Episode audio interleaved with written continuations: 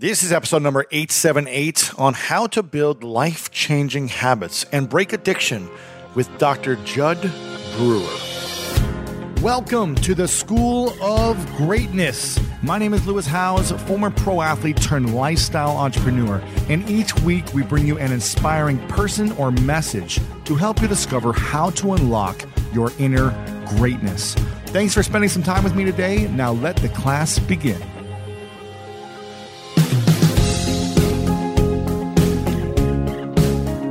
Eckhart Tolle said, In today's rush, we all think too much, seek too much, want too much, and forget about the joy of just being. This episode will literally change your life because we all have had different habits and addictions that have hurt us and held us back. We've also had different habits that have helped move us forward and improve our life. And today I want to talk about how we can really optimize habits to transform our life in a powerful way and how to end any addiction that you've had that has held you back, whether it be 5, 10, 20, 30 years of an addiction with a habit that's been holding you back, that you've tried everything. We're going to finally break down the science, the proven research on how to break addiction. And I'm so excited about this. Make sure you share this out because this will literally transform so many people's lives who apply this information and actually do this. Now, Dr. Jud Brewer and I had an incredible conversation. I fell in love with this man right away. We just went in deep, and I just love that he's been doing the research and the science to prove these things for so long. He's the Director of Research and Innovation at the Mindfulness Center and Associate Professor in Psychiatry at the School of Medicine at Brown University, as well as a research affiliate at MIT. He's the founder of the digital therapeutics platform MindSciences and the author of the book The Craving Mind From Cigarettes to Smartphones to Love Why We Get Hooked and How We Can Break Bad Habits. As an addiction psychiatrist and internationally known expert in mindfulness training for treating addictions, Dr. Jud has developed and tested novel mindfulness programs for habit change, including both in person and app based treatments for smoking, emotional eating, and anxiety.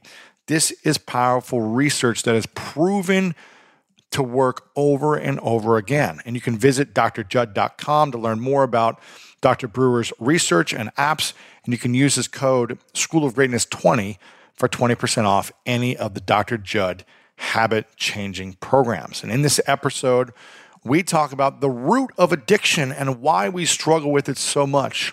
The BBO, which stands for Bigger, Better Offer, that will help anyone break through even their longest addictive behavior.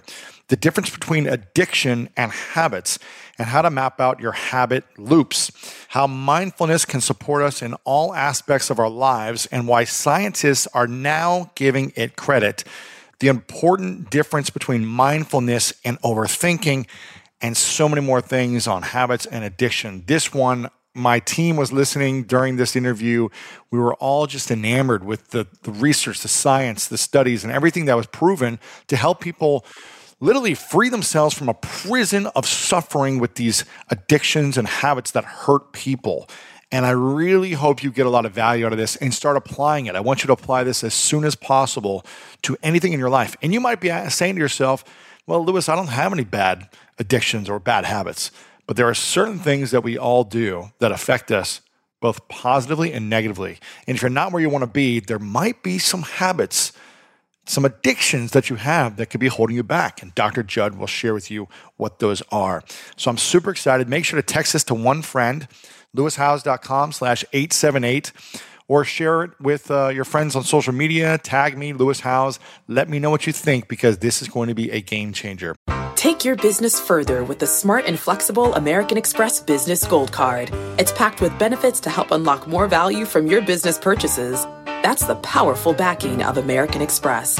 Learn more at americanexpress.com slash business gold card.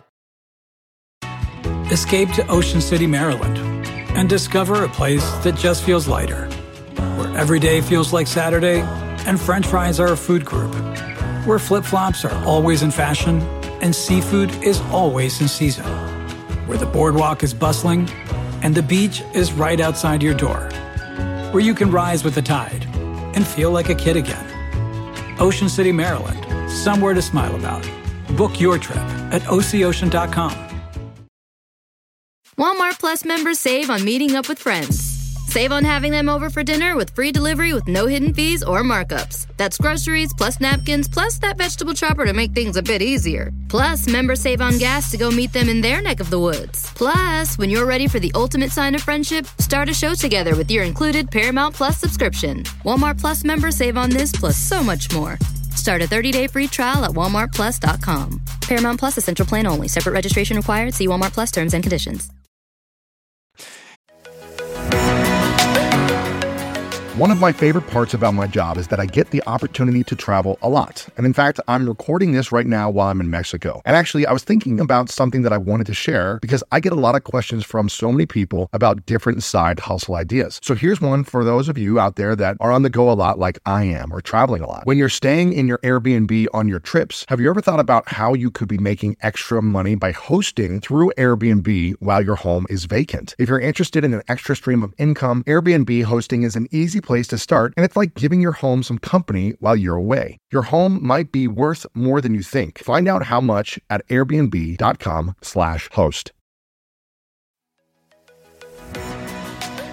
So listen, we all know life is full of yada yada, like those quote unquote free trials that somehow still charge your card for something, or when companies have those sneaky gotchas hiding deep in the fine print. And I know you've dealt with yada yada before, like those bills that keep going up and up for no reason at all, or when budget airlines promise a cheap fare but then charge you for every little thing until you realize you're paying more than you would have somewhere else. And yes, it is possible to outsmart yada yada, like triple checking airline deals to make sure all you need is already included, but you don't take yada yada in life. So don't take yada yada from your wireless provider. Metro by T Mobile has no contracts, no credit checks, no surprises, and nada yada yada. Stop by one of over 6,000 Metro stores nationwide.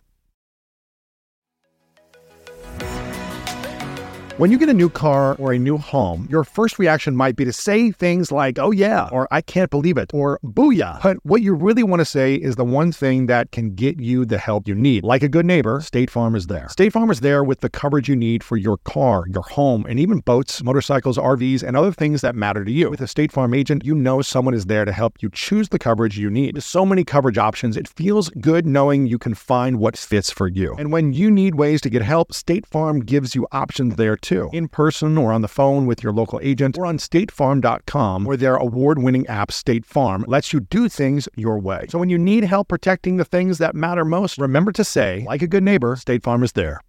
All right, guys, I'm excited about this. This one got me fired up the whole time. I hope you can hear my excitement throughout the interview with the one and only Dr. Jud Brewer.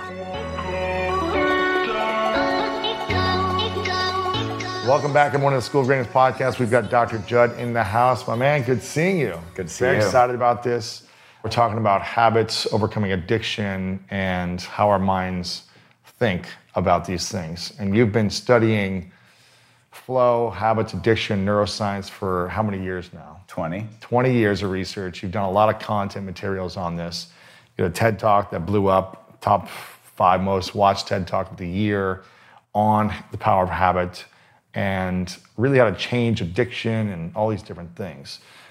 I'm curious, why do you obsess over this in the first place? Did you have some type of addiction yourself, or did you feel like you were never able to get into flow, or something was always distracting you? Or what was the, the main cause? I had no idea how many addictions I had until I started studying this stuff. Really? Like, give me a few. Uh, thinking, self, love, exercise. Yeah. So the addiction, what were the addictions like? Were you overly addicted to working out and too much love, or was it you didn't know how to love yourself the right way and you didn't work out well? the love piece was around romance. I just loved that excited, Mm. you know, like romance piece of the relationship. So the first six months. so you were good at like starting a relationship, but not staying in a relationship. You know, my mom used to say, "Don't tell me her name for the first three months." That's good. Because it was just like always another one, huh? Well, I don't know. You know, I don't want to paint myself in a certain way, Sure. but let's just say um, those first three months, my mom called that the the infatuation stage, Yeah. um, and that's that that's really sticky. It's really addictive. So addictive. yeah. But how come, why does that eventually fade? Well, our brains habituate. You know, our, our brains actually are set up all these things, whether it's being addicted to thinking or d- addicted to distraction with social media or whatnot. All these things are actually based on a very basic learning principle, which is set up for survival. We have this caveman brain that says, I need to remember where food is and I need to avoid danger. And it's actually relatively simple. There are these three elements there's a trigger, a behavior, and a reward or a result of that behavior. And that drives a huge amount of behavior. So, for example, like with the survival piece, you see food, you eat food, and then your stomach sends this dopamine signal to your brain that says, "Remember what you ate and where you found it." Mm. Do the same thing for you know avoiding danger, so that we can you know the reward is that you don't get eaten by the saber-toothed tiger or whatnot. Okay.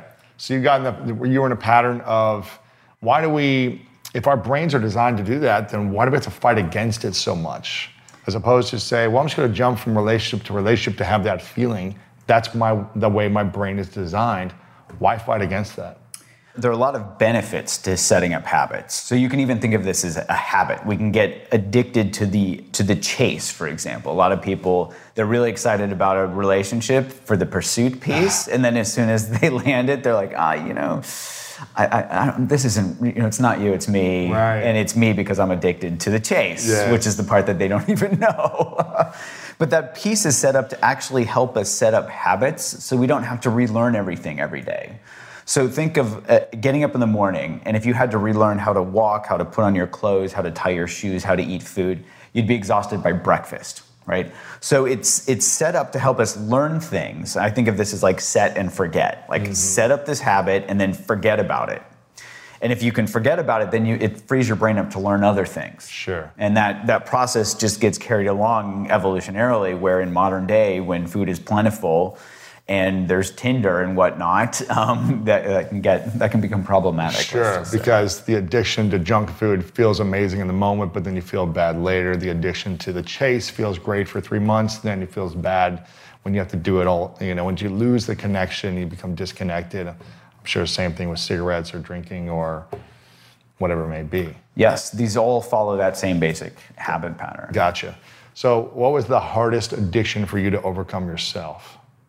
That's a great one. I think, and it's not like I'm, uh, let's say I'm a, a recovering thinker. Okay. so the addiction to thinking is a big one for me. In what ways? Because you're an academic researcher, uh, teacher, so you have to think. I do. And so it doesn't mean that thinking is a problem, but when I get addi- addicted to my own thoughts, for example, as a scientist, you know, if I have a great idea or what my brain thinks is a great idea, and I lock it in and I'm like, this is the world's greatest idea. This is, you know, and I start telling everybody that's the best idea.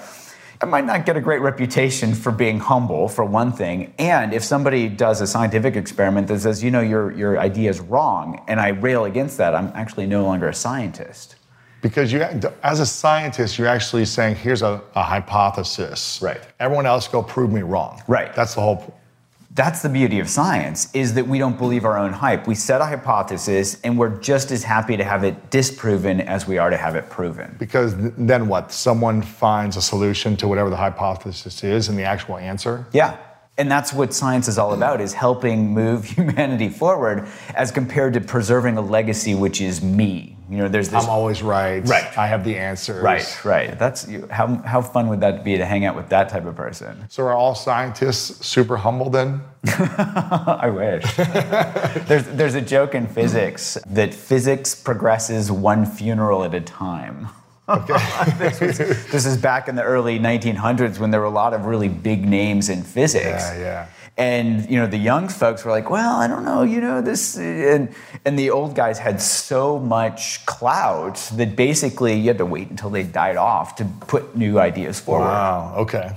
So the addiction to thought and the thoughts you had mostly were what? Oh, name. I mean, it's just the, the thinking process itself can be really exciting. It's like, oh, what about this? What about this? What about this? And I think it stems somewhat from just a natural curiosity that I've probably mm-hmm. always had. Curiosity, great thing. We can certainly talk more about that. But also, so, you know, curiosity can kind of morph into, oh, that's moving from like, that's a great idea to that's my great idea and that addiction to self like oh check me out mm-hmm. you know? The ego. Yeah the ego is problematic. Gotcha. So you had that for how long do you think? Oh my whole life I, you know. until when? Well, i don't know. It's still there i'm sure. Yeah. but you were you're now aware how did you learn to break that addiction well it's interesting. yeah when you look when I started looking, and I, I started doing a lot of meditation practice myself, I would go on uh, silent meditation retreats and things like that to really start to look inward and look at my own mind and to see what was causing me suffering. And one of the big things that was causing me suffering was being addicted to my own thinking, addicted to myself. You know, it's like hype, oh, you're on hype. Yeah, yeah, yeah. It's it doesn't when when I really looked at it carefully, it doesn't feel very good. To be addicted to your hype. Yeah. Because why? Why doesn't it feel good to be right, to be have a good an ego where people say you're amazing and you're so smart and talented? Why does that not feel good? Because egos need to be fed. And so what if we can find something that steps out of that process that keeps the loop going? You know so if, if the trigger is that um, you know somebody says oh that's a great idea and i start you know the behaviors that i get all puffy chested like yeah that is a great idea there's that reward that comes in the form of excitement and that needs feeding. You know it, you, then I, I need more compliments or i need more people saying that's a great idea or come up with more great ideas. It's a lot of pressure you know for the ego to keep itself going in that way mm-hmm. and what I found was that we can actually step out of that process and find something that is more rewarding. So this actually relates to habits. Um, the only way that we can change habits is to update that reward value. And that there are two, two pieces to updating the reward value, but it's helpful to kind of understand how they get set up in the first place. So think of, you know, a lot of people are trying to lose weight, for example and maybe they're in middle age and their metabolism isn't what they, what it was when they were six. Yeah. But think of all the birthday parties that they went to where they associated cake and ice cream with presents, fun, friends, and all that. So their minds sets up this habit around cake has this cake and ice cream have this certain value, and we have a part of our brain called the orbitofrontal cortex that actually stores this whole hierarchy of reward values. So when we're presented with cake, it's back in our six year old brain that says, This is great. When we're in a, our 40 or 50 year old body that's like, you know, my metabolism, can, can we slow down on this cake a little yeah, bit? Yeah. And we can't use our thinking brain, our thinking part of our brain, which is the youngest and the weakest part of the brain from an evolutionary perspective, to overcome the feeling body. The, because that old part of the brain says, this is great, do it but it's really just our you know our six year old brain and our 40 year old body and that's that's problematic sure so these things get set up and laid down and the only way to change those habits is to give our brains accurate and updated information now like what well, literally paying attention to the results of the behavior. So I'll give you an example from some of the science that we've done. We do a lot of work with helping people quit smoking, for example. Sure. And uh, the, one of the first things that we did in, in one of our first studies here was that we had people pay attention as they smoked. There's one guy that I'm thinking of who was smoking 40 years, okay? So a pack a day for 40 years, that's 20 cigarettes a day. We calculated it out. It was about, he had reinforced that habit loop 293,000 times. Oh my gosh. Of right. smoking a cigarette. Yep, smoking a cigarette. 200, almost 300,000 times. 300,000 times. So that was a pretty ingrained habit for him. So we said, okay, pay attention as you smoke. What does that mean, pay attention? So, what does it taste like? What does it, the smoke smell like? And all this stuff, right? Just really pay attention to the process in this moment to give his brain accurate and updated information. Say, how good is this really? Not your 13 year old brain that was rebelling or trying to be cool or whatever. That then got laid down as a habit, and then you just smoke. You don't pay, and most people are looking at their phone when they're smoking. Right. They're not paying attention. Well, he paid attention. I'm, I'm thinking of somebody um, who just described this beautifully. Who said, you know, smells like stinky cheese and tastes like chemicals. Yuck. When he actually paid attention. Yeah, yeah. So they start to see, wait a minute, cigarettes actually taste like shit. right, they don't right. taste good. Yeah. That's why that's why e-cigarettes have flavors, right? To make to mask more addictive now. Yes, yes, we, yes. My brother was smoking for probably 20 years and we I I shouldn't say I, not taking credit, but trying to get him off of it for 20 years. He finally stop smoking. Great. Victory. Starts e smoking and justifies how it's better for you and this and that, but we can go into science there. But it's a different addiction. I guess it's the same addiction. Still nicotine, yeah. Still nicotine. Yeah, and still hooked on the loop. Yeah. So, so that back to that story, this guy started paying attention, seeing that cigarettes didn't taste very good, and helped his brain get that accurate, updated information that sees, oh, the reward value of smoking is not actually that great, which actually opens up the space for uh, what I think of as the BBO, a bigger, better offer. Uh, I'll give another example. A guy who uh, who came into my clinic was referred to me for panic, you know, a panic disorder. He came in. He was he was actually looked pretty nervous when uh, when he walked in the door. And when I took his history, it turns out that he had such bad fear of driving. He was terrified that he would get in a car accident on the highway that he would barely drive. He would basically isolate himself to his house. So just driving a couple of miles to my clinic was already tough for him. The other thing I noticed about him was that he was he was very overweight. Okay, and so for him, the first thing that we needed to do was just map out what his habits were and what his habit loops were. And it turns out that you know he had this habit around being afraid of things. He gave an example of going out to dinner with his girlfriend and then having this thought like maybe I'm allergic to fish. They were at a sushi restaurant. And he got so freaked out, his rational brain was saying, "You're not, you're not allergic Not to fish." And he knew this rationally, but his, his feeling body was like, get, let's get out of here, and they had to leave. So we've developed these, um, these app-based mindfulness training programs to just help people pay attention and map out their habit loops. So I gave him, we have one for anxiety called Unwinding Anxiety. I gave him this app, sent him home. Two weeks later, he came back, and he said, he had this big smile on his face. And I said, what's up? And he said, I lost 14 pounds. And I said, wait, I thought we were working on anxiety. Anxiety, you know, he had panic disorder, he had generalized anxiety.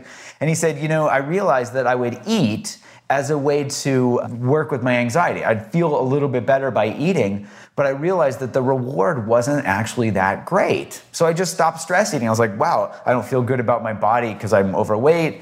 And it's not helping my anxiety. So he just like stopped. he lost Escape to Ocean City, Maryland, and discover a place that just feels lighter, where every day feels like Saturday and french fries are a food group, where flip flops are always in fashion and seafood is always in season, where the boardwalk is bustling and the beach is right outside your door, where you can rise with the tide and feel like a kid again. Ocean City, Maryland, somewhere to smile about. Book your trip at OCOcean.com. Walmart Plus members save on meeting up with friends.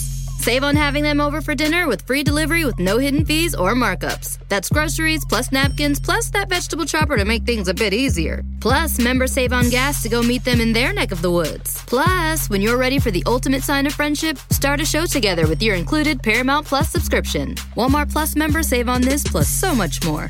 Start a 30-day free trial at walmartplus.com. Paramount Plus essential plan only. Separate registration required. See Walmart Plus terms and conditions. At Capella University, you'll get support from people who care about your success. From before you enroll to after you graduate, pursue your goals knowing help is available when you need it. Imagine your future differently at capella.edu. 14 pounds in two weeks. He came back, what, four, three, four months later. He'd lost 50 pounds. Wow. He came back a couple of months later. Um, his anxiety was so much better. So he'd lost 84 pounds, I think, at this point. His blood pressure was back to normal where it was high. He was an Uber driver now. Oh my God. So this guy- driving, guy was afraid of driving. now an Uber driver. Because, so that highlights the key element of how we actually change habits. One, we map out these habit loops, and he was able to map his out so clearly that he could see, okay, this is exactly what's happening. But the second piece is seeing how unrewarding they are, right? Eating to work with his anxiety wasn't helping him, so he stopped stress eating, lost a bunch of weight. But he also realized that he could start to get curious about his experience and that that could actually provide that bigger better offer so curiosity itself is kind of like this superpower that hmm. comes with awareness that can actually help us break a bunch of different habits So when someone comes to you and is struggling with addiction, what is the first thing that you would have someone do if they were self-assessing themselves? Yeah. If they don't have the time to talk to you or a therapist or an addiction specialist or a habit specialist, is it let's create a list of all your fears and anxieties and addictions currently or habits? What, what is the process? I would have them map out what their top habit loop is. Positive and negative habits, any habit. Any of them. Like I get up at 6 a.m. every morning. Yeah. I brush my teeth every Yeah. day. I, I go to the gym at 9 a.m. every day. Yeah. And I smoke a cigarette during lunch or whatever it is. Everything. Yeah. And I would say start with the, the biggest ones, especially the ones that are causing problems. We can come to the Okay. positive ones in a little bit because those we can actually foster by bringing awareness in as well. But the negative habits, the ones that are causing problems, those are a great place to map things out because they'll, it's, it's much easier to see them because it's causing pain. Yeah, I'm a smoker. I smoke every day. every we day. go. I'm a Yeah. drinker. I drink, a, you know, I eat junk food every day. Yeah. What is the five or six common addictions that most people have, I guess, in America that you see? That I see, well, I work a lot with not only with addictions, but also with anxiety and overeating. So I would say uh, in the top hits, one of the big ones is worrying, worrying about the future.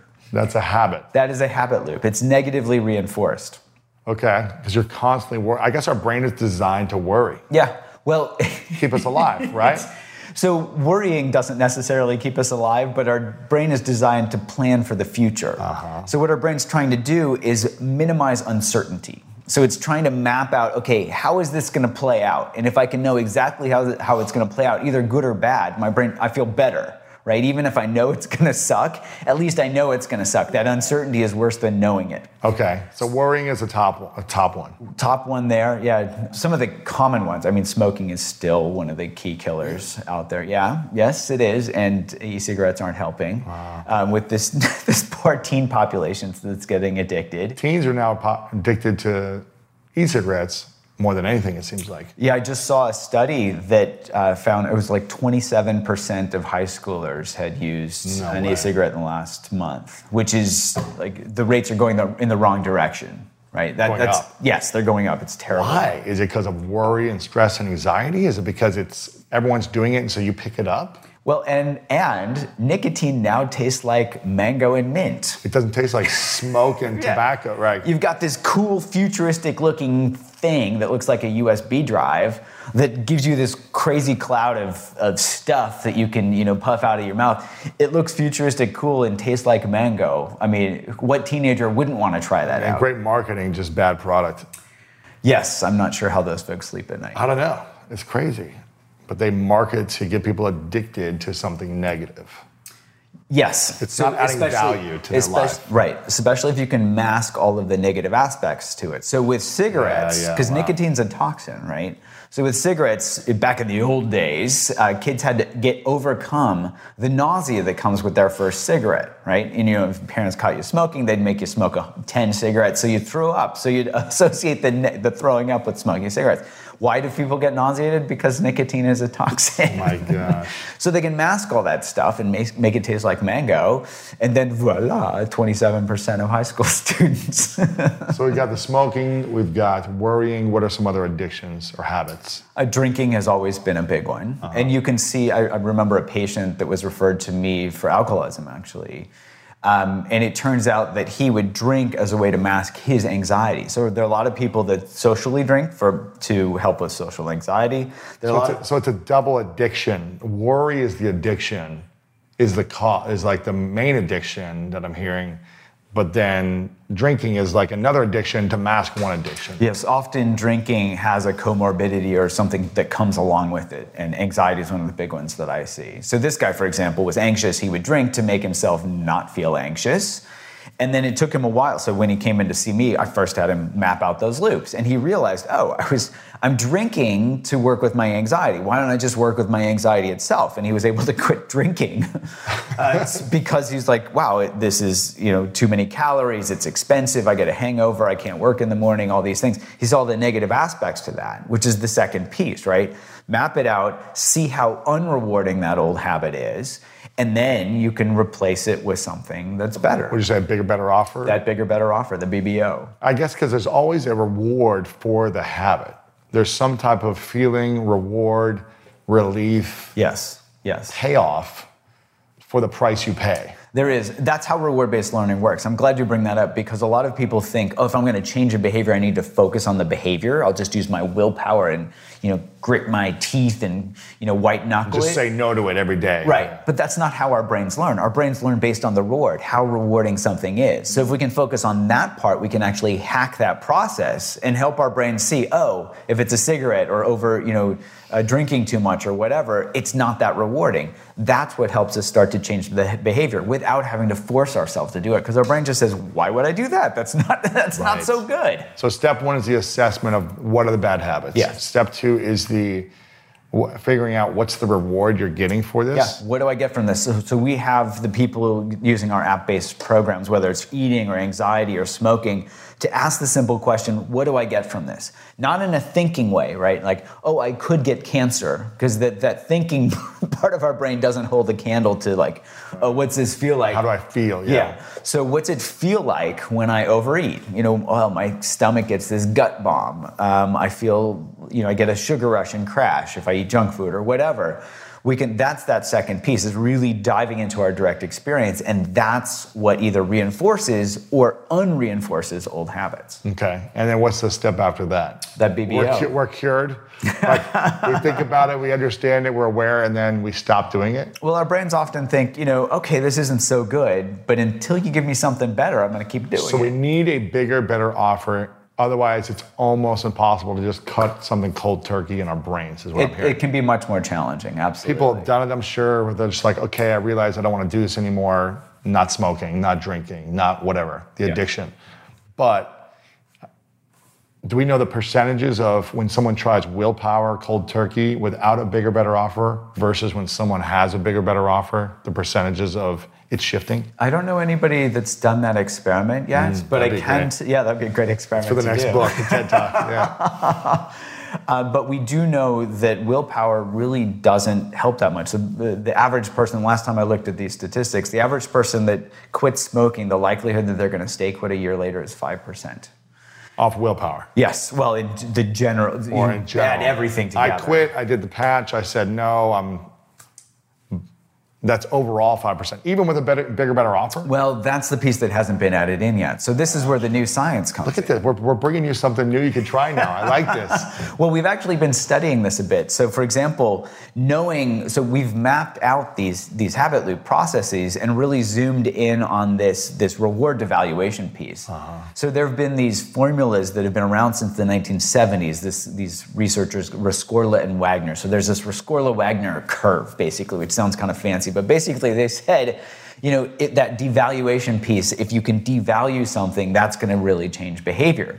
And they've lined this up, you know, people have lined this up in, in animal behavior experiments, they've lined this up with dopamine firing, they've lined this up in a bunch of basic science models.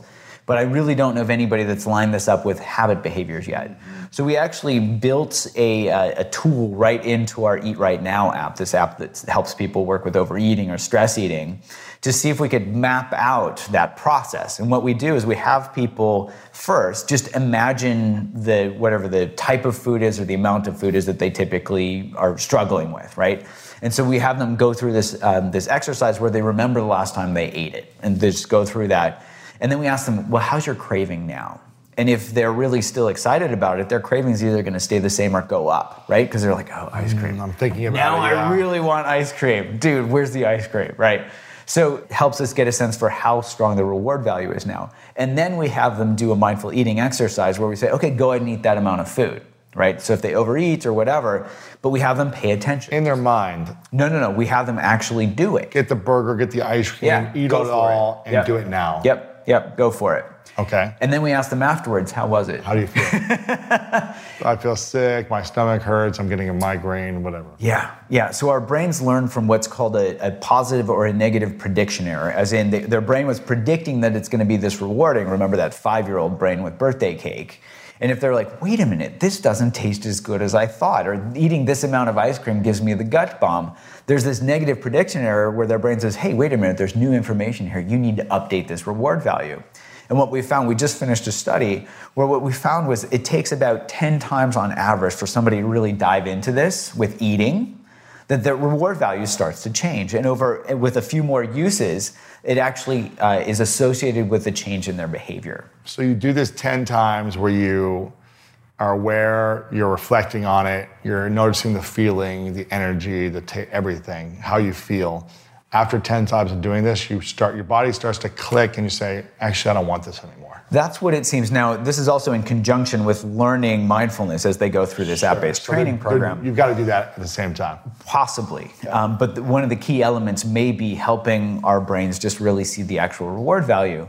But as part of that, as I, you know, with the with the training, we also give them the BBO, that bigger, better offer. So, what would the bigger, better offer be for someone who's maybe overweight and eats poorly constantly to to, to mask anxiety or worry or okay, so self doubt or. So you tell tell me what would what feels better for you, craving or curiosity?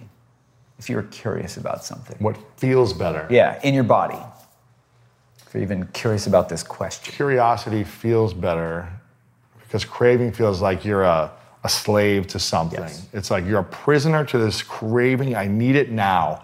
I'll do whatever I take to fulfill this emptiness yes. that I need to fulfill.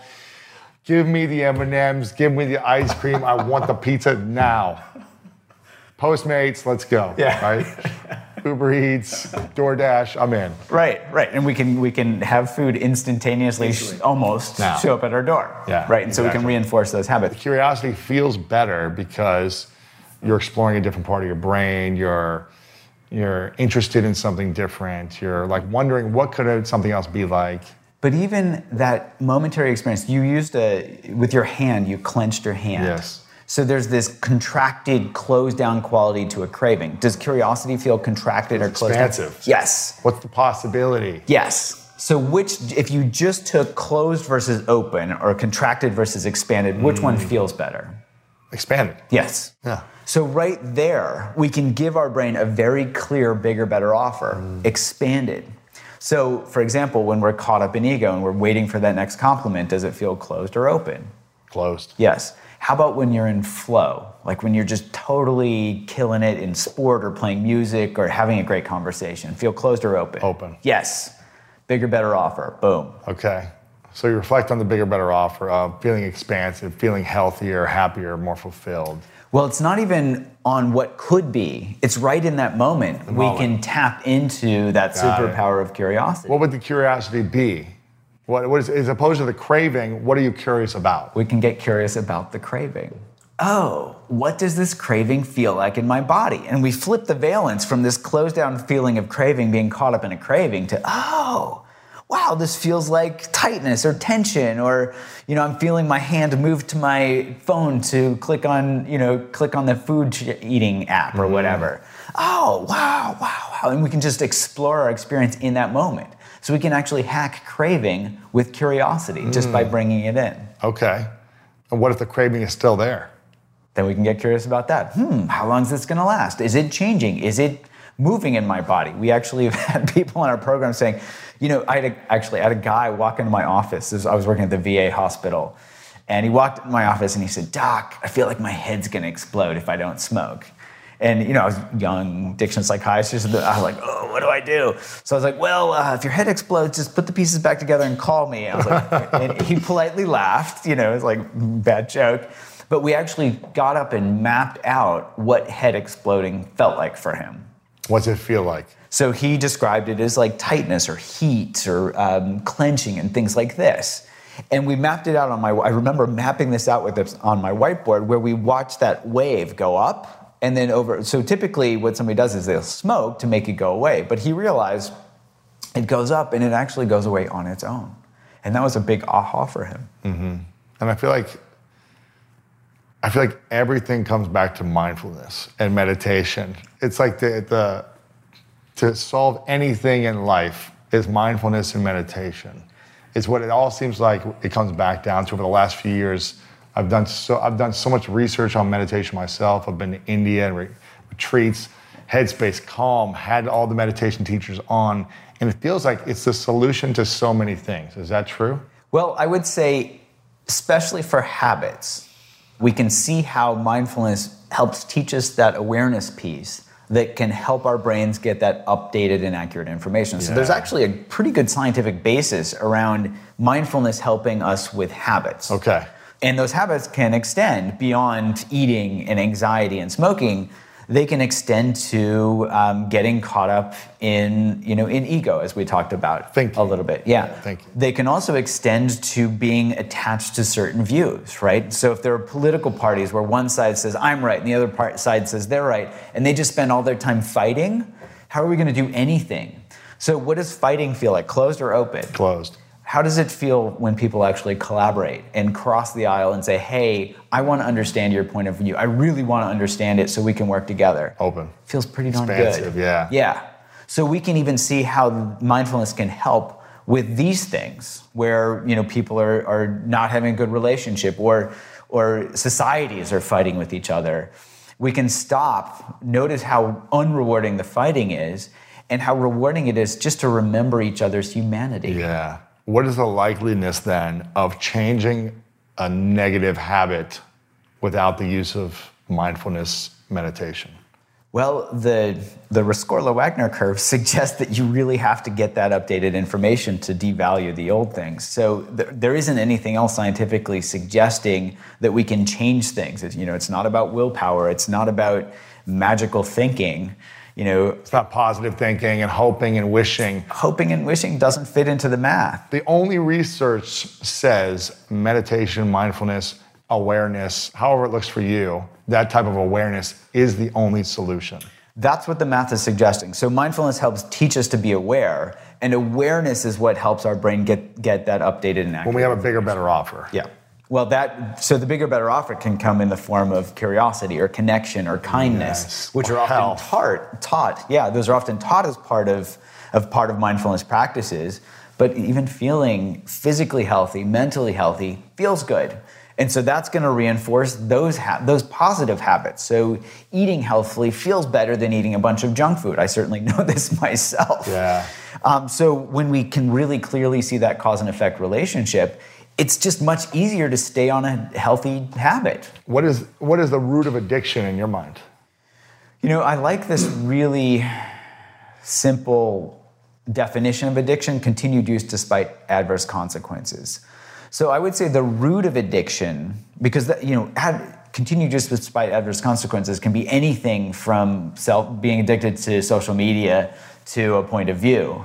So the, I think the root actually comes in this survival mechanism that's just trying to help us remember where food is.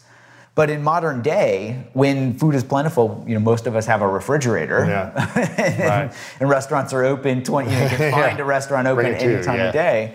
That mechanism, that survival mechanism, mechanism is still in place. So I think that the root of addiction is actually, I, you know, paradoxically, there is a survival mechanism. Yet in modern day, we refine, you know, coca leaves into cocaine. Um, we make we make synthetic opioids so that we can pop pills. We go on Instagram to look at cute pictures of puppies when we're bored. You know, Right, all these right, different right. things that are and food is literally engineered to be addictive now. That process, that's natural survival process, get, has gotten hijacked.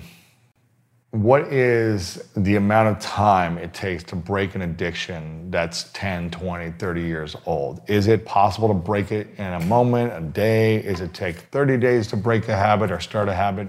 What is the scientific research saying? Is it the longer you've been doing something, the longer it takes to break, or you can still break it in 10 days once you hit that rhythm? Yeah, yeah, it really depends. I'm remembering a guy that came into one of our early studies who was smoking 30 cigarettes a day. And we started with the pay attention when you smoke, see what you get from it. Two days later, he came back and he'd cut 20 cigarettes. And he realized I get up and I drink coffee and I don't like the bitter taste of coffee, so I smoke a cigarette to cover the taste. Oh, I could just brush my teeth instead. So for some people, you know, really clearly mapping it out and seeing how unrewarding the old behavior is helps them change a lot of the habits Quick. pretty quickly.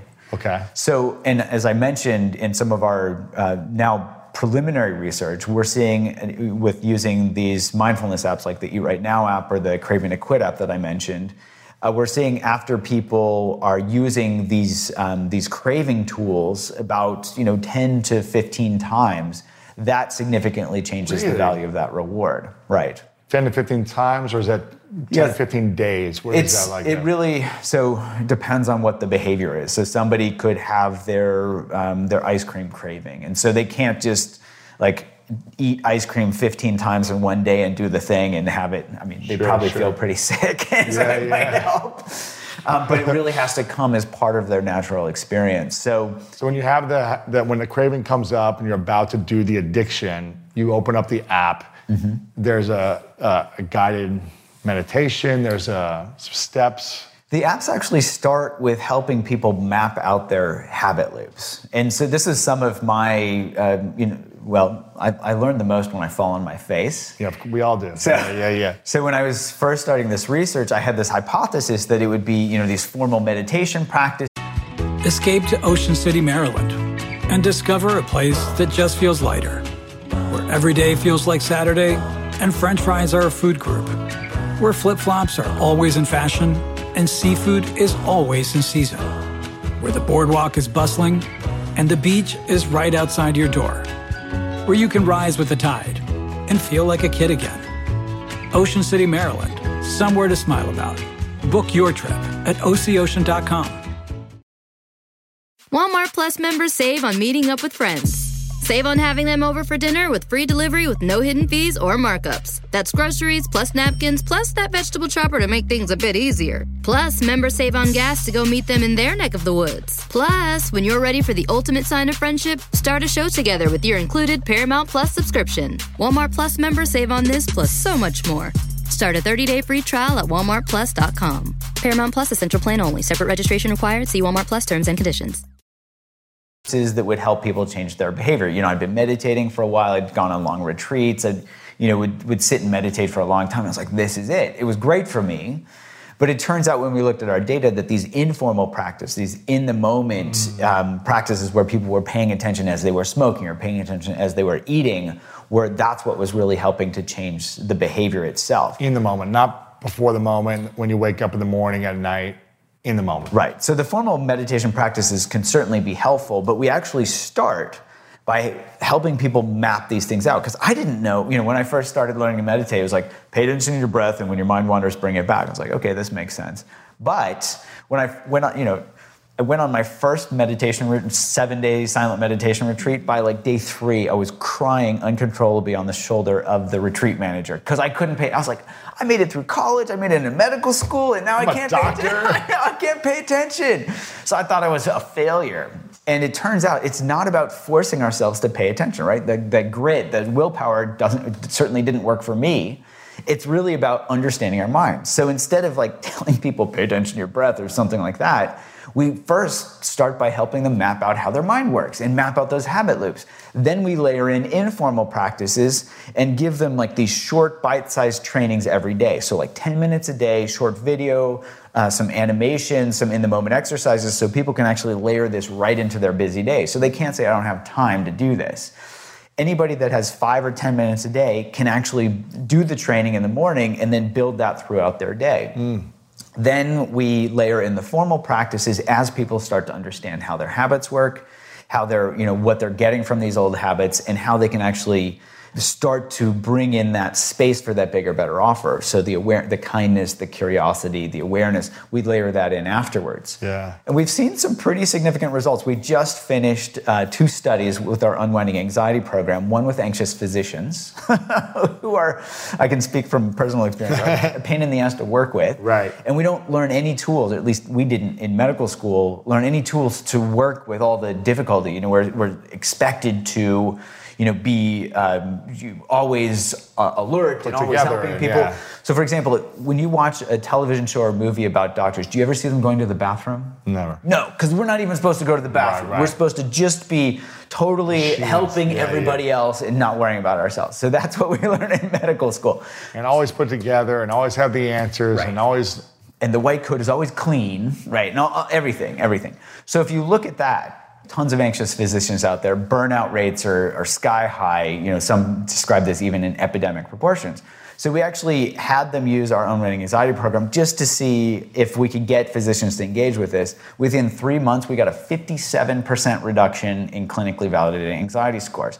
And without teaching them anything about burnout, we got a 50% reduction in some measures of burnout hmm. because there's a correlation between like becoming callous toward other people and, and anxiety and burnout. So we were seeing that. And then we just did a, a randomized control trial to make sure you know this this was actually legit with people with generalized anxiety disorder. So people with moderate to severe anxiety, after two months, we got a 60%, 63% reduction in these clinically validated anxiety scores, whereas a control group, no change at all. Wow. We've even mapped this onto the brain, where with our smoking program, the Craving to Quit app, we can actually target specific brain regions and show that as those brain regions change in activity, they predict clinical outcomes. So we're seeing everything from behavioral mechanism, you know, with these Rescorla-Wagner curves, to the brain mechanisms where we're targeting these brain regions that get caught up when we get um, or get activated when we get caught up in anxiety or craving or whatnot. And all of it, and surprisingly, we can actually apply these digital therapeutics. You know, the you know, basically app-based training programs, Yeah. which wasn't even a term several years ago. When we started doing this work, the iPhone was just being rolled out, and the, the Android phones looked like a big clunky Texas Sure. Instruments calculator or something Right, like right. that. So we were, you know, we were just like, well, can we use this? And I had this aha moment where I realized, you know, this is these processes are set up for survival, helping people remember where to find food. People don't learn to smoke in my office. They don't learn to get anxious in my office, hopefully. Right. Um, so can I actually package my office and bring it to them? And so that's where we started taking these manualized, these evidence-based trainings, cutting them into bite-sized pieces and delivering them via an app. Is there any addictions that you have not been able to overcome yourself? Being the one helping people overcome these addictions through all this training and teaching, and do you still have an addiction? Let's just say that my addictions are much better. Um, I, wrote a, I wrote a whole book about all my different addictions, from thinking to love to distraction to whatnot. Yeah. Uh, and certainly over the last 20 years, I feel like they are in, in much better control. I have a much better life. I don't feel like I'm a slave to my addictions. Really? So they're so they're not 100% gone, but you manage them. They're not in control of me anymore. That's good. So they're not like you're not a prisoner to your addictions. not a, I'm not in prison anymore. Do you feel like everyone has addictions? We all do. We all do. We all do. And you can think of it as any habit that's kind of gotten a little off the rails, a little out of control, right? Continued use despite adverse consequences. What about a positive addiction? Like reading every day or I don't know, going to work out every day Right. or taking care of your health every day. So let's let's talk about working out. So that was one of uh, one of the ones that I worked with in terms of being addicted to running. I had to run every day, and I would get irritable if I you know if I couldn't fit a run in, and you know folks would kind of avoid me until I'd gotten my exercise in, Right, right, things right, like right. that.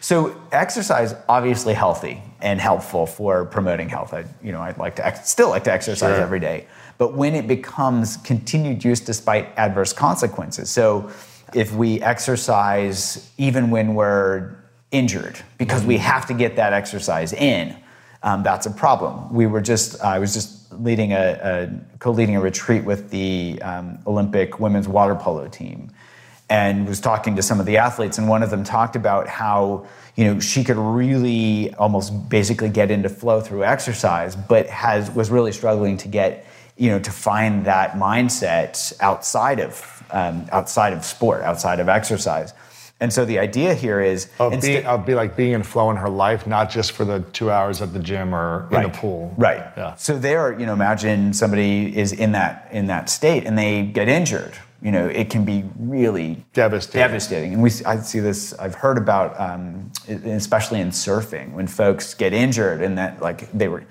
so addicted to that adrenaline rush, which is kind of different than flow, but let's just say that can be even more addictive. Sure. What do they do when they, you know, they're injured and they can't surf anymore? A lot of them turn to drugs because They need the rush still. yes, yeah. So what was once a positive addiction, now you substitute for a negative addiction to have, which is the alternate, bigger, better offer because you can't do the thing you love. Yeah, and I'm not sure, you know, a positive addiction, I don't know how many positive addictions are actually out there because anytime we're a slave to anything, that's problematic.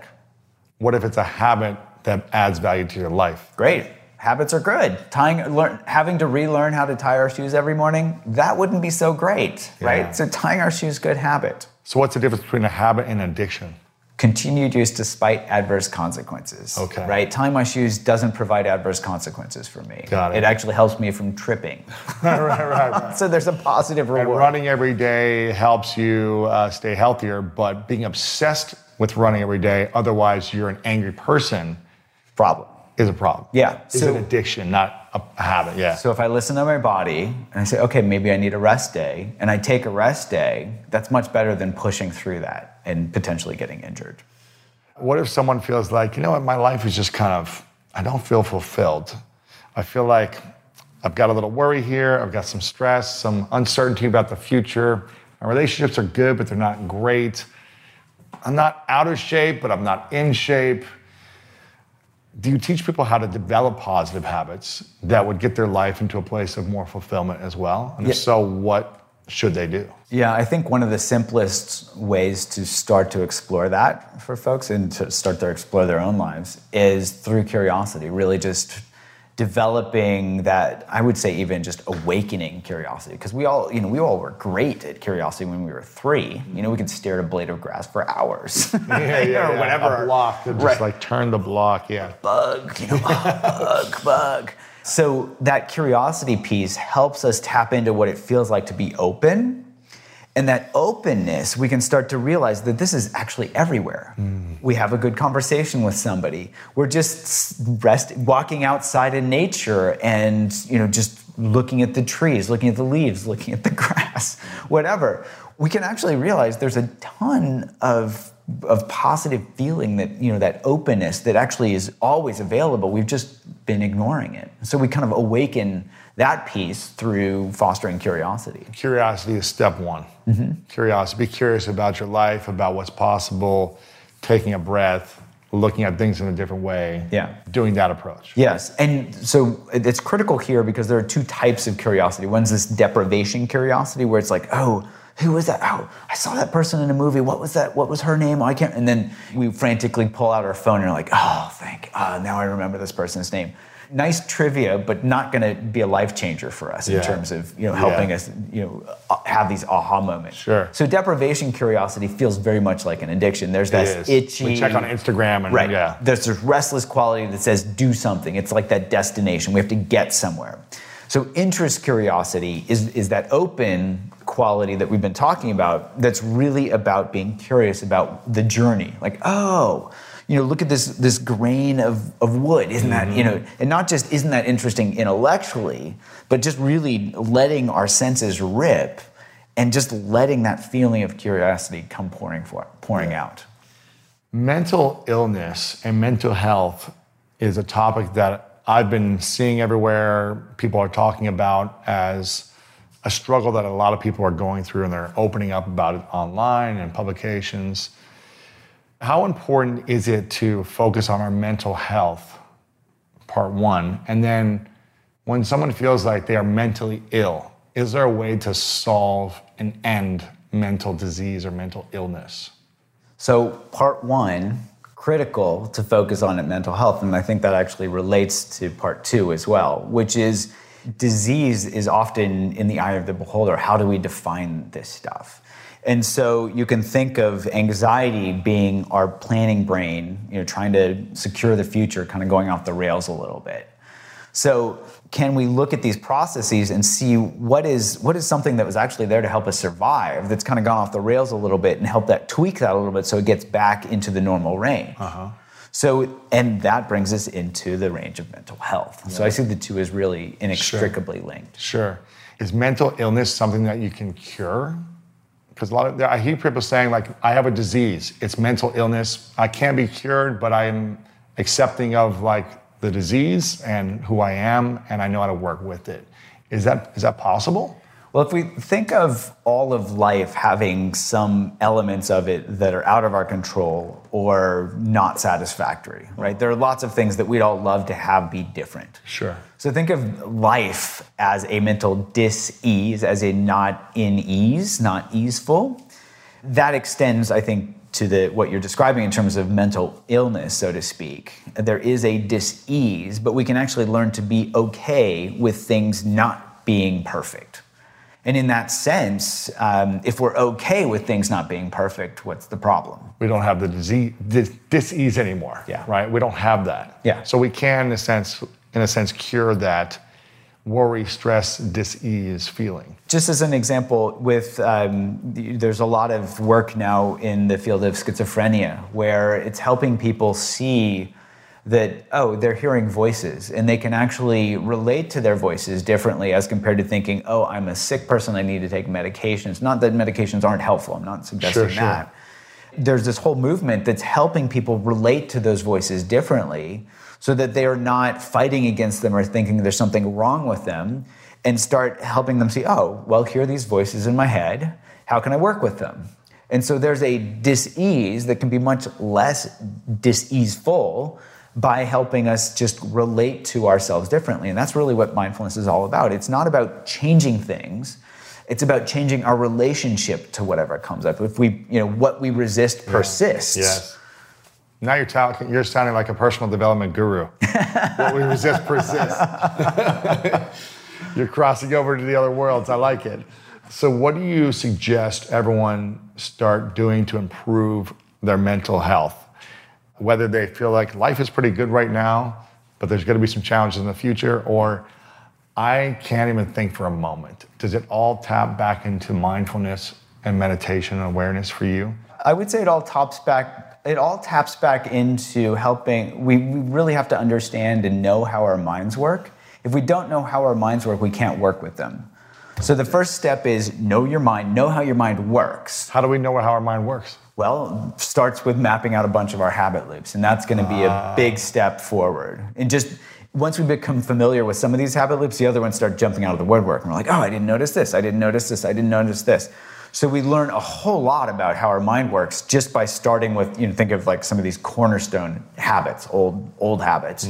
Understand that piece, see that they are actually workable, because when we understand how our mind works, we can work with our mind. See that they're workable with awareness. Start to see, you know, all these aspects around um, what, how rewarding is the old behavior. Bring in that bigger, better offer that comes with kindness and curiosity, and we're already way down the road at that point. Wow. And what is the difference between mindfulness and overthinking?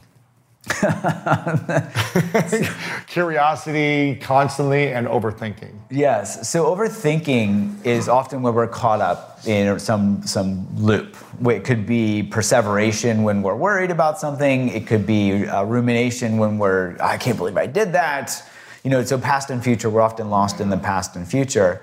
So mindfulness is about bringing us into the present moment, noticing when we're lost in any of those habit loops, and just being aware of them. So it's it's really about stepping out of the loop of being caught up mm-hmm. and just seeing them for what they are, not trying to change them, but simply notice, oh, this is happening, this is happening, as compared to getting in there and trying to push against them or change them. So, as a doctor and scientist, there's you know thousands of years of ancient wisdom that's been teaching all of us this stuff, right? But it's taken doctors and scientists like yourself to research to, to find the true meaning or to find that the facts of it, I guess, to prove it. Yes.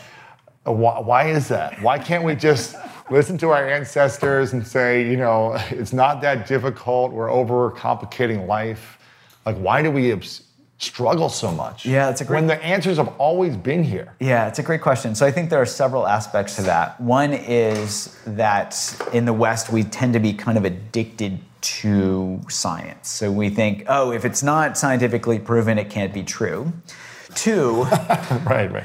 uh, our experience is really the the mover and uh, the driver and the mover w- with changing things. So we really have to experience something ourselves. We can't just say, "Oh yeah, that guy said it's true." We have to actually experience this. And actually, the, the, the Buddha actually said that too. He said, "Don't believe what I say. Try it. See if it's true for you." yourself. So I think we have to actually experience things in our own, you know, in our own lives, in our, and have our own experiences to see what is actually true. All of that comes with awareness. So I think those two pieces are at play there. So, how do scientists prove religion, God, Jesus? Like, is there a solution and and provenness to all these other things? to spirituality, like science and spirituality. How do you prove it? Uh, that's a great question. I'm going to get really curious about that, but that's way beyond my pay grade. gotcha. I'm into habits and helping people gotcha. change habits. As far as those things, hopefully somebody else is really curious about those questions, that's and good. I'd love to see what they come up with. That's great. I like that answer. Um, what's a life worth living for you in terms of the habits we can apply to our life? Mm. I would say the most fulfilling moments of my life are when I'm connected with others, uh, when there's some sort of kindness happening, when there's, you know, I just, I just love developing programs to help people change their lives. It's so fulfilling to uh, have people write into us and say, you know, your, you know, your app changed my life, or I've been anxious for 15 years and I've tried everything, and this is the only thing that's worked. Some guy wrote a review who said, you know, if I could buy this app for everybody in the world, I would, um, because it helped me with my smoking so much. That's what's really gratifying for me is yeah. just seeing how we can bring simple principles together, ancient wisdom together with modern science uh, and make these things really accessible for people because um, there's a lot of suffering out there and it, it, every day you know when i get up in the morning and know that i can help move people in the direction away from suffering that's satisfying yeah. and fulfilling for me you know that your work is making a difference making an impact what if someone's listening or watching has someone close to them a family member a friend a partner that they know has been suffering with an addiction for a long time. And they've tried everything. They've tried giving them more love, rewarding them with a bigger, better offer, holding them accountable. They've tried tough love. They've, they've called them names, you know, tried everything, um, which I'm sure people have tried. What advice could you give them? Whether they were going to be a part of the app that you have, which I'm going to recommend everyone do, but even if they didn't do that, what advice would you give them that could potentially help solve the addiction for a loved one?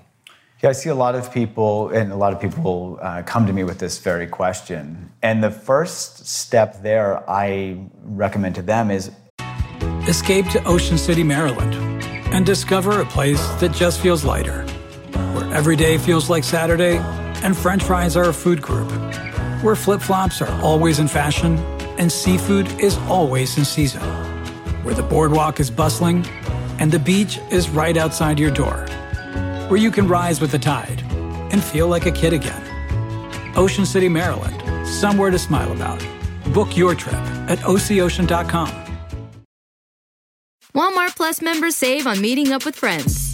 Save on having them over for dinner with free delivery with no hidden fees or markups. That's groceries plus napkins plus that vegetable chopper to make things a bit easier. Plus, members save on gas to go meet them in their neck of the woods. Plus, when you're ready for the ultimate sign of friendship, start a show together with your included Paramount Plus subscription. Walmart Plus members save on this plus so much more. Start a 30-day free trial at walmartplus.com. Paramount Plus essential plan only. Separate registration required. See Walmart Plus terms and conditions also understanding their own minds.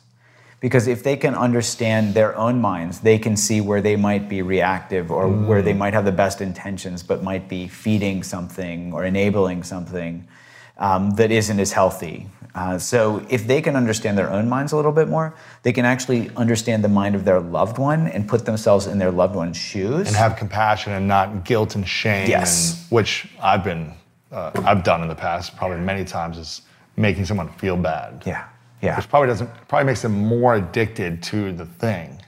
Right? Shame, guilt. They are habit loops unto themselves. Right. It probably makes someone want the thing to to dissolve the shame and guilt more. Yeah. So taking awareness of our own brains first and having compassion for the addiction is what you would say is the a powerful step. Yeah. And then have that help people be able to just hold the suffering of somebody else. Because uh. when we're not as worried about protecting ourselves, you know, one thing mindfulness helps us do is to not take things so personally. And so often we take things personally, we don't even realize that we're doing it. In our efforts to help, it might be painful, and so we put up the armor or whatever. So, as we learn to not take things personally, that opens us to be able to be with the suffering of others. And as you pointed out, that compassion can naturally arise.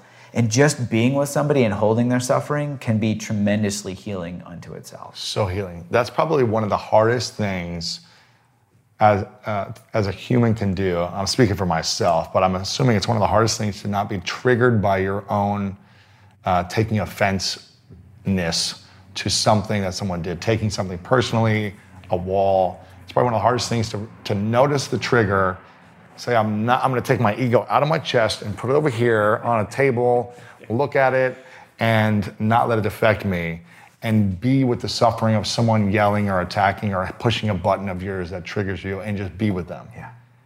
Why is that so hard to do that? Do you feel like it's hard for you still after all this time It's hard for everybody. So it's it's goes back to these survival mechanisms that say danger, danger, danger, and we have to be able to realize whether something is dangerous or whether something isn't dangerous. And if somebody is verbally attacking us or something, and we push back, then that can just es- escalate things as compared to being with that suffering and not not being that that reaction. yeah, yeah. yes. Do you do you notice yourself ever reacting still to situations that maybe trigger you, or Oh sure. really still today, even as the guy who's got the answers, who's got the research that I still have to practice. but I would say every day, every moment as I practice and feel the, the sweetness that comes with connection, with kindness, with letting go, it gets mm-hmm. easier and easier. wow, you're a sweet scientist. You've got a sweet heart, like a kind heart. It's amazing.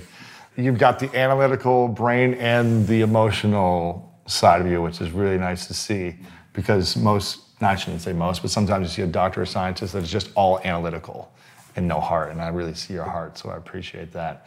This is a question I ask everyone towards the end. Well, before I ask this, is there anything else we should under, know about habits that I'm missing here that's really important for us to know about? About building a positive habit. So let's touch on building positive habits a little bit. So we've talked about how to unwind some of these old habits. And I think noticing the cause and effect relationship helps us see how unrewarding old habits are, but it also helps us see how rewarding some of these positive mm-hmm. habits are. So I just want to highlight that Yeah. piece. Every time we're truly, say, generous with somebody, and we're not looking for something in return, like just true generosity, not looking for anything in return, how's it feel? Amazing. Yeah. So if we can really even just reflect on that and say, wow, you know, that felt really good, that feeds that positive habit loop. Um, same for kindness, same for connection. When we put away our phone and really have a conversation with somebody, it's, as compared to having that phone burn a hole in our pocket and we notice what it just feels like to have a good connection, it makes it easier to put the phone away in the future. Yeah. Yeah. Okay. So how do we build a positive habit? It's through the awareness. Again, same thing as ending one. Yep. Being aware of how it makes us feel, the bigger, better uh, offer that we get from this, and constantly doing it. That it's a good habit. It's a good reward, not a negative reward. Yes, yes. And we can look for the contracted quality of experience versus the expanded quality of experience to see. And sometimes they're mixed. You know, we might be holding the door for our boss, and we might be like, "Did did she actually? Did she notice that I held the door was she, for?" was she angry? Was she grateful? Yeah. Yeah. So we could look for that closed down piece, and then look to see what it feels like when we just hold it, Wow. just out of pure kindness. Again, you're sounding like a personal development guru over here. You know, Tony Robbins would say like the, the secret to living is giving. Mm. You know, it's like the more we give, the more we feel good about ourselves and not looking for something in return, but whatever the whether it's science or the laws of the universe where something's going to come back in an abundant way when we create, when we give, when we offer value to other people. Yeah, and, and it's beautiful to see how the science is actually backing that up. Great, And so those things, you know, the giving has been around for thousands of years. People saying, you know, it's, it, generosity is good as compared to Gordon Gekko in Wall Street. Greed is good. No, he was just addicted to money. Mm. Um, generosity is good. Thousands of years. Now we can see, oh, the science actually supports this. It's, you know, there's this rewarding quality that feels better when we're open, when we're connected, as compared to when we're trying to hold on or get more. Mm. So the science, so you've done the research with this uh, habit of giving as well, or is that just We haven't yet, but I, that'd be a fun experiment to do. be amazing? Yes. I love this personal development, science coming together. Okay, is there anything else around positive habit building that we should know about? I think that's it. Okay. It's pretty simple. This is great. I love this conversation. Uh, this question is called the three truths. Okay. So imagine it's your last day on earth many years from now. You live as long as you want to live. Could be a couple hundred years, but eventually you got to go. And the physical form's got to leave. Okay. And you have achieved every dream you can think of. You have the life of your dreams. You find the research to positive giving. You find the solutions to spirituality. Whatever you want to do, you find the answers. Okay. And um, all this research is out there that you've created or your team has created with you. But for whatever reason, you've got to take the research with you. You've got to take all the content you've created, the TED Talks with tens of millions of views, they all got to go away. And you get to leave behind three things you know to be true about your life and your experiences that you would leave with all of us. Three lessons, or what I like to call as three truths. And that's all you could leave behind. What would you say are your three truths? In no particular order, but maybe in this order. Number one, curiosity is key. I mean, if I had to condense everything that I've learned, both personally and scientifically, to one word, it would be curiosity. Hmm. That curious awareness. It's sweet, it changes habits. Just thinking about curiosity brings a smile to my face. So I like that. that's number one.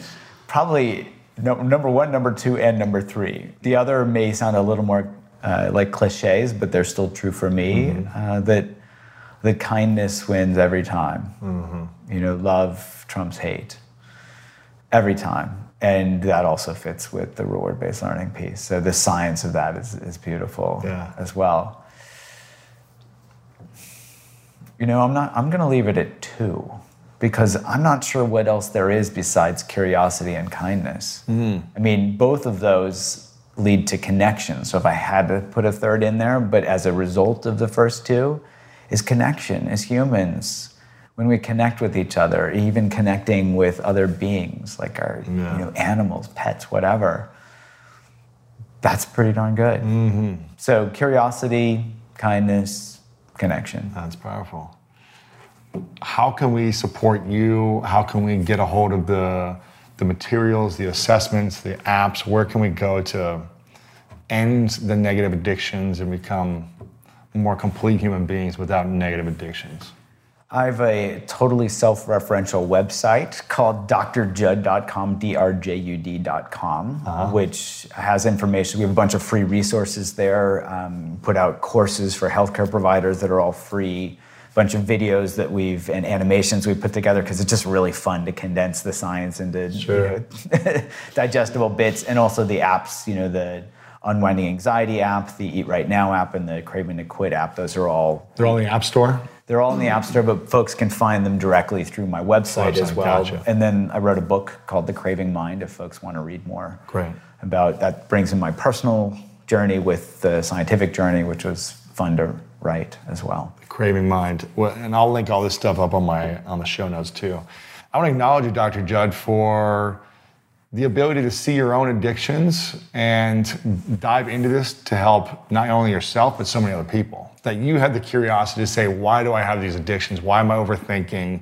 Why am I obsessing over this? Why, you know, all these things that you talked about, so that you could help heal and relieve pain for so many people in the world. It's amazing that you had that curiosity and you worked so hard over the years to do the research. 'Cause I can only imagine how much time that has taken you to find the results and to find the research that proves these things scientifically. Decades of time and energy. So I thank you for your service, sacrifice, whatever you want to call it, for showing up and helping. And the results are, you know, helping a lot of people heal and feel at peace, which is what we're all looking to do is figure out how to, how to suffer less and have more peace and love in our heart. Like you said, kindness, curiosity. So I'm very grateful and acknowledge you for that. Oh, thank you. It's, a, it's an honor and a privilege, and it's been a wild ride so far. Yeah, and we're just getting started. Yes. You're just getting started. Um, this is my final question. It's what's your definition of greatness? Egolessness. No ego. There you go. Dr. John, thanks, man. Appreciate you. Thank you.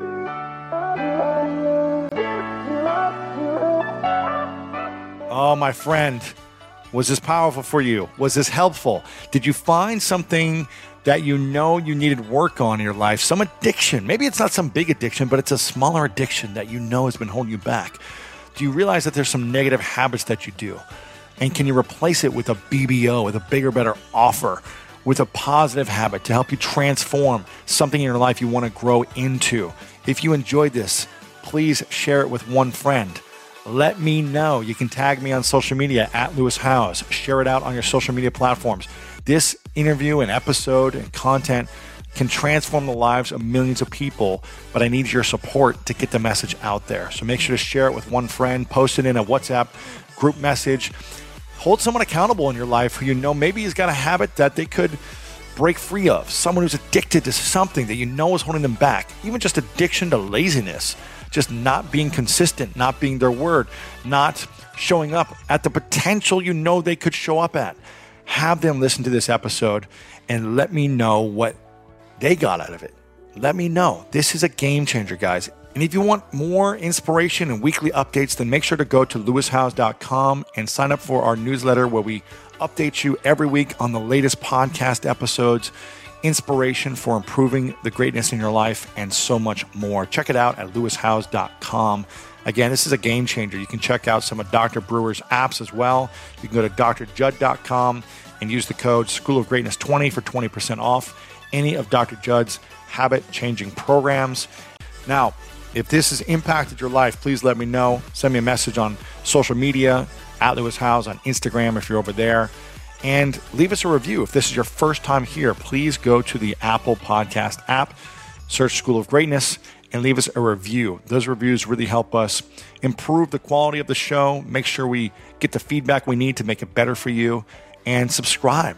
You can subscribe for free every week, three times a week. We're bringing you life changing, magical content with some of the most brightest minds in the world and we dive in deep, just like this episode. So, if this is your first time here, or if this is your 878th time here, welcome and welcome back.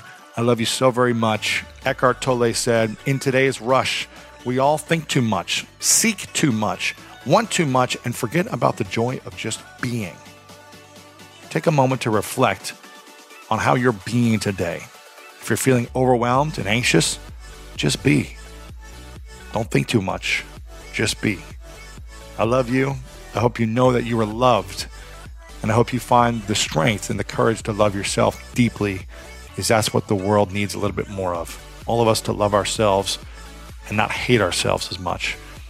I hope you know you are loved very deeply. I'm supportive of you. I've got your back. And as always, you know what time it is. It's time to go out there and do something great.